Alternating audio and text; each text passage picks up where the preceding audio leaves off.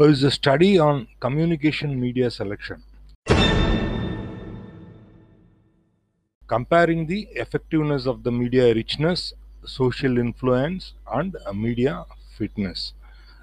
Actually, media selection has become a more complex problem and because of the fast development of information and communication technology. However, there is little quantified work on the tools for media selection decision. Three main tools available are one, uh, media richness, two, social influence perspective, and three, media fitness framework.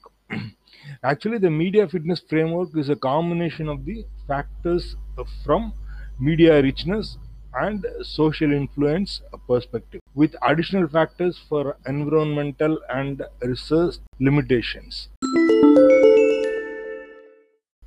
Actually, here we are going to test the effectiveness of media based on the selection and the prediction of the above said three tools. So we have a lot of uh, media available for communication, and yet we have to choose the right media for the right kind of communication.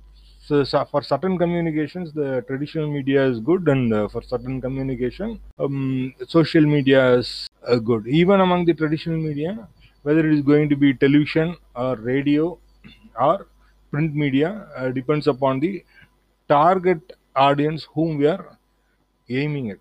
Suppose a particular communication is aimed as a scholarly community, then you will have to buy the print media. Suppose if the communication is aimed at the rural village peoples, then uh, radio is a, a better medium comparing with other communication mediums. And sometimes the folk media, even certain delicate cases, interpersonal communication will be a best choice. So